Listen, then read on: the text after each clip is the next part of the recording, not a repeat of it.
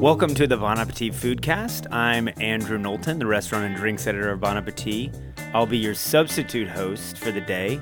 Our normal host, Adam Rappaport, editor in chief of Bon Appetit, is in his helicopter going out to Montauk as we speak, so he couldn't be here today. But um, I'm kidding, he's not. He's making a magazine, as he likes to say.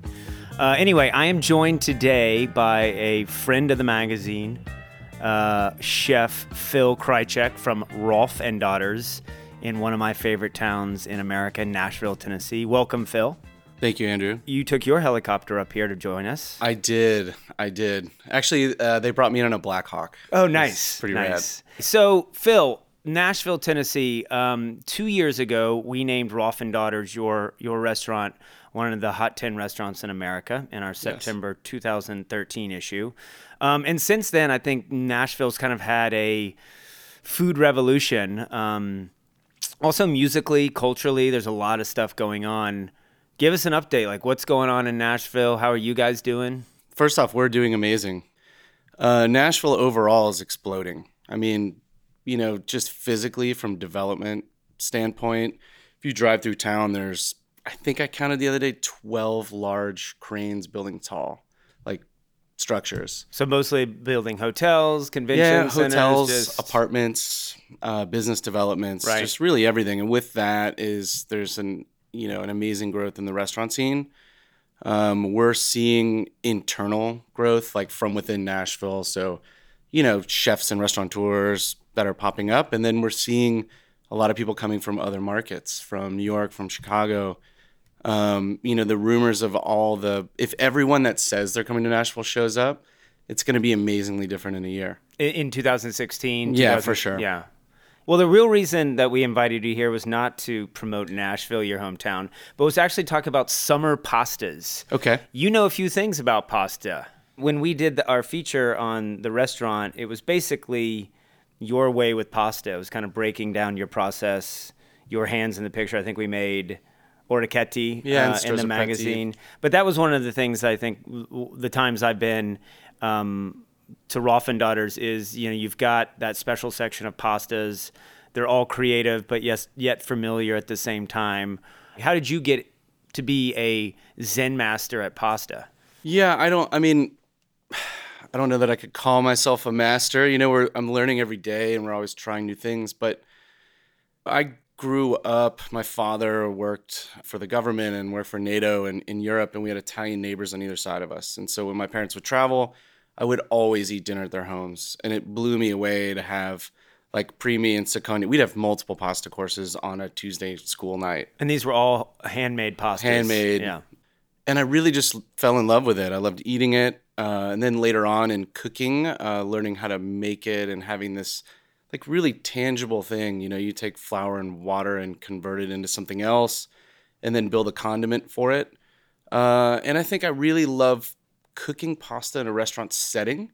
Working a, a, a pasta station in a in a restaurant kitchen is like working at Waffle House short order cooking. You know, you're building everything to order. You're cooking noodles to order. Um, you know, you can't. You're not like roasting a meat and resting it and slicing off of it. So there's a lot of action and adjustment and like the salt in your tank, and then how you're building each dish. And you know, we're making at Rolf and Daughters 150 170 pastas every day. So all, all the pasta that you serve is all handmade at the restaurant as well. Yeah, yeah, extruded or rolled or hand shaped. But yeah, we're making everything in house. So I'd say, you know what, 60% of our pastas are fresh, dry pastas, which is to say we extrude them uh, through a really fancy water cooled pasta extruder.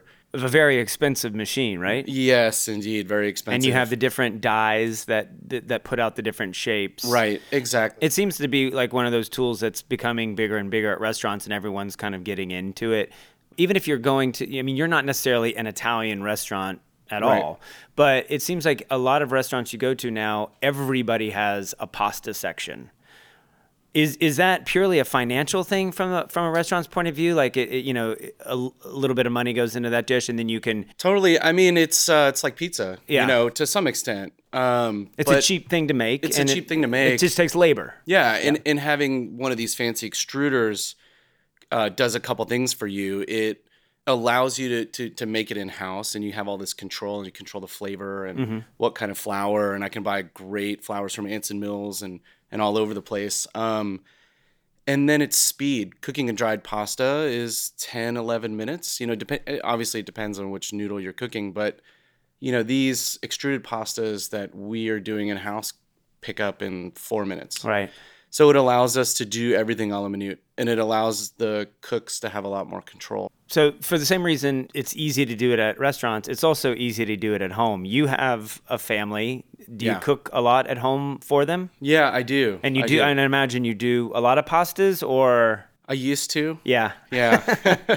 Now Uh, you don't even want to look at them or now, uh, now it's cheeseburgers. No, I, I mean, yeah, I- we'd always cook pasta a lot at home because you know it's it's an easy way to have a really delicious, satiating meal right. uh, with you know relatively low effort. So And there's a lot of good store bought pastas now. You know, Yeah. 20 years ago there was probably one or two brands, and now there's, you know, you walk into Eataly or, or Whole Foods and you've got every kind of wheat and every shape that you've never heard of. Do you have a favorite brand, uh, a supermarket brand that you kind of lean towards, or I mean, if I see it, I buy the Rustichella d'Abruzzo Okay. pastas. Um, and I think Manicaretti is the importer, and they're in Whole Foods and Fresh Market and you know all the better grocery stores. okay, Um, so yeah, that would be who I normally buy, or. That You you- know, I mean, it's Yeah. it's really about like what what's available within the time parameter. right now um, we talk about a lot about seasonal foods. Do you consider pasta to have a season, or is it more about the garnish is is the thing that that has a season? Yeah, I think the condiments are the the seasonal aspect. So, so condiments, you call anything you put on top of pasta a condiment. Yeah, because it's a it's, sauce. You know, it's A about the noodle. Yeah. it's about the noodle. I mean, you're not in the middle of the summer going to make a big, you know, uh, sugo or like ragu that's really heavy. Um, you know, you want to eat things that are lighter. Uh, I kind of, I mean, one of my favorite dishes, aglio olio. You know, Explain what that is. so just chilies, garlic, olive oil, you know, at its most fundamental level. A little bit of pasta water in there to emulsify, and that's it. And then you can take that as a building block and go almost any direction you want with it. You know, you can put a little anchovy in there and melt it, and then, you know, add eggplant that's been fried or roasted or that's raw. Um, you know, you can put cherry tomatoes in there, uh, zucchini, squash blossoms. I mean, really like any direction. Or you can just leave it to chilies and garlic, and it's one of my favorite ways to eat pasta because it's so beautiful and simple. Simple. Well, let's back it up a minute. You mentioned um, kind of when you're making a pasta, adding a little bit of pasta water when you're kind of emulsifying Yeah. a sauce. And for people at home, give me like the three kind of pro tips that people need to remember when just making pasta in general, like from filling the water up to the Right. minute it hits the table. I mean, I think the water is number one, right? So you want a, a larger pot than you think you would need because you want it to recover quickly and go back to a boil. You want to salt it aggressively. How, how salty? Because I've heard it should be like the Dead Sea. Uh, yeah, pretty close. I Yeah. mean, you really want to push the salt threshold because the noodle itself is completely unseasoned. So Right. the time it spends in the water, the salt penetrates the noodle. And if the water's not seasoned well, then it'll taste flat. Okay. So when you toss it in the condiment, everything will kind of taste like it's missing something. And it, and it always just turns out that you just didn't have enough salt in the noodle itself in the water, Okay, so salt the heck out of your water. right? Because that's something I, you know, that's a relatively new phenomenon. I think in the home kitchen is that importance of pasta water. I mean, people have heard it for a long time. We preach it every time we get the opportunity to. Wh- What I mean, you say it's that seasoning, but there's so there's it's almost like an emulsification that right. takes There- place, there's right? starch in the water. right. and that starch helps to emulsify a con- your condiment or your sauce.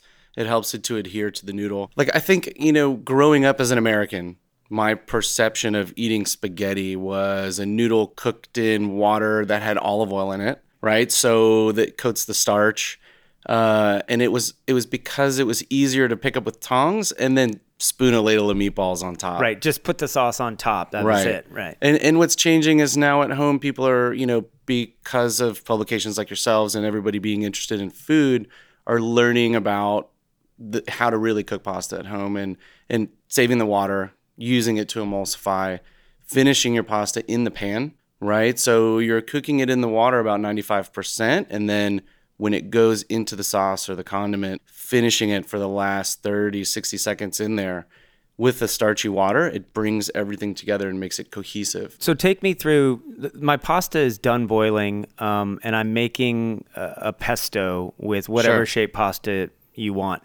Take me through what you do in the pan, that that other pan, to kind of make the pasta and coat everything. How do you? So uh, if you know if I'm using pesto, I'm I've got a like a I'm cooking for two people. You know, I think about this in my mind. It's a 10 inch saute pan, stainless steel. The pasta goes in with a couple ounces of the pasta water. I throw in the pesto, which uh-huh. is you know f- fat and herbs or greens or whatever you've made it out of. And I want to really quickly evaporate the pasta water Okay. to emulsify the pesto and coat the noodles without changing the flavors too much. You know, you want to keep it fresh. Um, and you and you're talking low heat right now. no, I, I do this over high heat. You do it over yeah, high heat, I, okay. I want it to happen very quickly. Okay, so you're tossing for like 30 seconds, Right. or okay, Mm-hmm. Tossing and, and a lot of tossing, actually. Like, so making the pan dance because that's, you know, coating it with starch and the sauce and emulsifying it. That motion in the pan is like a whisk in a bowl making a mayonnaise Right. or I, something I- like that. I think that's the biggest mistake people make when they're making pasta is not getting that, not coating all of the pasta, you know, and, Right. it, and or the sauce just doesn't cling and it just all falls to the bottom of of the bowl. Like that's when I eat at your restaurant and other restaurants. It's like. Wow, this pasta is amazing because everything is just sticking together in in a, in a wonderful way, Right. and it has that unctuous kind of And it's it's honestly it's so much easier in a restaurant kitchen to do these things. The way that I explain picking up this pasta is harder at home because you couldn't do that for 12 people. Right. Right? You're not going to have six burners running with uh, multiple baskets cooking pasta. So, um, it's a little bit more of a challenge and honestly, I one thing that I think people negate uh, for home cooking is baked pasta. You know, it doesn't just have to be uh, lasagna or, you know, baked shells, stuffed shells uh, you can prep something and, and cook it a little bit less, cook the noodle 80%, and then add, you know, mushrooms and breadcrumbs and butter and acid, and then let it hang out in the counter. And when you're ready to serve dinner, you pop it into the broiler. It's never gotten cold because it's been sitting at room temp. The noodles finish cooking, and you get a contrast of texture. There's crunchy on top and Right. then a little bit overcooked on the bottom. And, and that's something those kind of dishes for summer really travel well too because I actually like room room temperature pasta like you were saying. Yeah, I like a do as well. lasagna. So you helped us a lot with uh, a story that was in our March issue, the new rules of pasta, where we kind of we, we were looking at what how restaurants are kind of reinventing. Uh, pasta and putting, I think, a very American spin on it. Sure. And, and, and it's something that you do at the restaurant. But in terms of summer cooking, what are some of those kind of quick things that people can add that they might not think goes? I know we talked about nuts or different kind of breadcrumbs or just those little things that you can do. You're not reinventing the wheel, but I mean, know. you know, the, the things that I always go to is acidity one, you know, so it could be uh, almost raw, barely cooked tomato sauce that's bright with acid and beautiful seasonal tomatoes. Um, it's a splash of vinegar at the end. It's a squeeze of lemon. And I, I, I like to do those things off heat, especially with lemon, because you don't change the flavor of the lemon. It stays really bright. you're not cooking the lemon. It's Right. yeah. The cooked lemon flavor is very different. It's Right. not as fresh. Um, chilies, you know, it's like dried or fresh. It really doesn't matter. dried or fresh. Yeah. It doesn't matter. And then adding them at different points of the dish. If you start with chilies, you get this sustained heat that's throughout. Uh-huh. And if you add them at the end, like you would the acid, uh, it it doesn't like homogenize through the dish. So as you're eating it, each bite is different, Uh-huh. and as it sits in the bowl, it's slowly infusing and changing. And you know, when you think about eating a dish or constructing a dish that you're going to take, I don't know, more than nine or 10 bites of, you want to keep it interesting for your palate. You know, and that's a concept that comes from like high end fine cuisine. Um, and we just apply it to, you know, larger, more rustic food.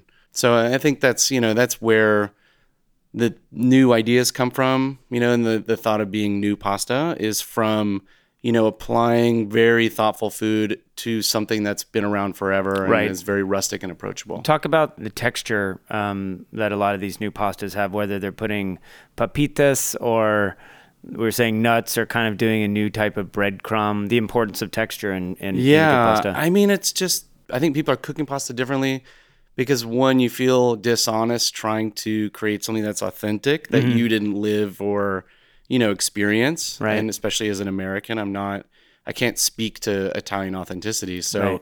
we make things that are authentic to our you know personal experiences, right. so yeah, applying uh, texture or substituting ideas. Uh, we you know we've talked about nuts in the past or using nut milks, Uh huh. nut cheeses even now. Um, you know, it's playing with what is fat, Right. And how can we give something that like luxurious texture without making it f- literally fatty, you know, Right. without actual lipids. So finishing a pasta with a nut milk and cooking it down and some pureed nuts to give you that idea of like a rich cream sauce, but it's super lean right and, delicious. and that would be nice for summer too if you want to go a little bit light uh, with that so on that note what what are your for the people listening out there what are your three favorite kind of easy summer pastas Yeah, so any any sort of market pesto based on what's available, if it's herb based or if it's even dandelion, right or know, kale you can do anything right, yeah, right? kale. what about i don't know any seafood like a shrimp or i don't know if you have a favorite like not favas really but Uh, you know, crab crabs in season in the summer, the the warmer water temperatures, especially you know being from Florida, like so we would my parents live on the water and we catch blue crabs in traps. And you go to shallow points with the little net and walk around and just scoop crabs onto a boat. So I mean the the kind of cla- the new classic pasta it of, is yeah you know, crab and jalapeno and lemon and breadcrumbs. I mean, you can't beat that. I think you know the the other option is just like uh, blistered cherry tomatoes. You know, I think that's just very simple. on the grill or on the griddle or whatever Yeah, I would throw them on a sheet pan and put them under the broiler Uh-huh. and give them a good char, and then toss them in the dish towards the end so they don't just get massacred and fall apart. and you that's your those- natural that's the natural juices are creating that sauce as well. Exactly. There's caramelization, sugars, there's acidity. It has all the things you need.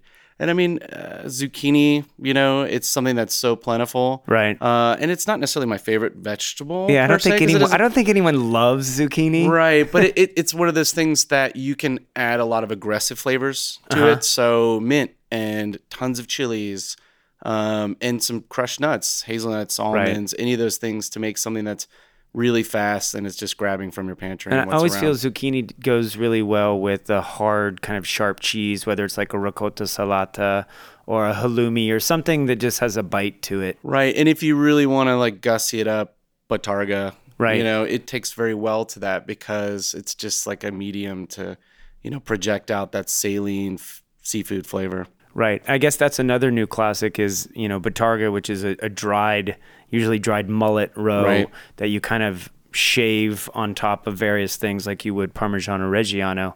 To me, it gives it a, a depth of flavor that it's, it's hard to get just by grating something on top. You know, it's like, well, where is this coming from? And it's not a flavor that you put with other aggressive flavors. Right. You know, you let it stand on its own. And that's why I think, you know, zucchini, eggplant, things like that. It's worth having, you know, in your summer, you know, you can grate it on salads, pasta, like we said.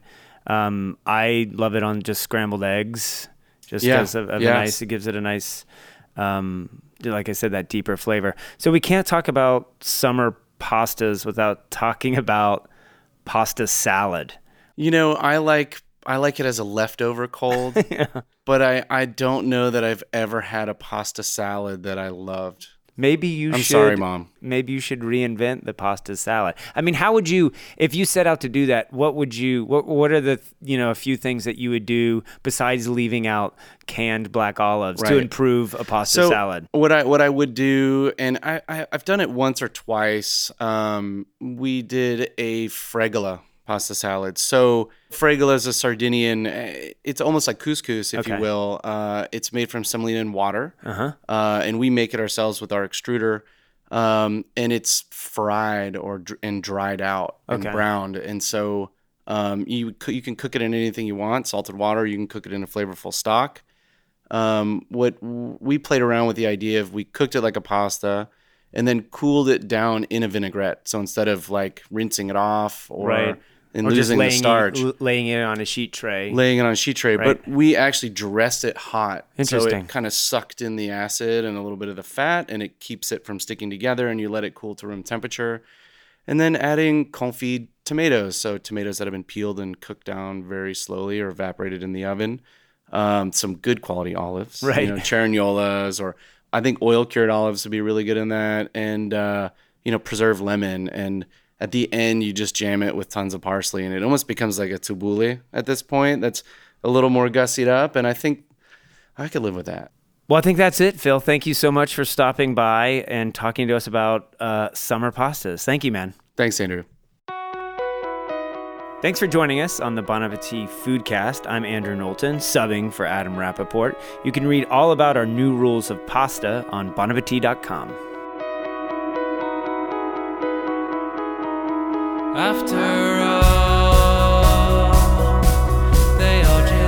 The Bon Appetit Foodcast is recorded to a digital device in the small conference room on the 36th floor of One World Trade Center in New York City. Our engineer is Mitra Kaboli, with production assistance from Bill Cushing and Kerry Polis, and is produced by Scott DeSimon. Find us on iTunes, Stitcher, or at bonappetit.com.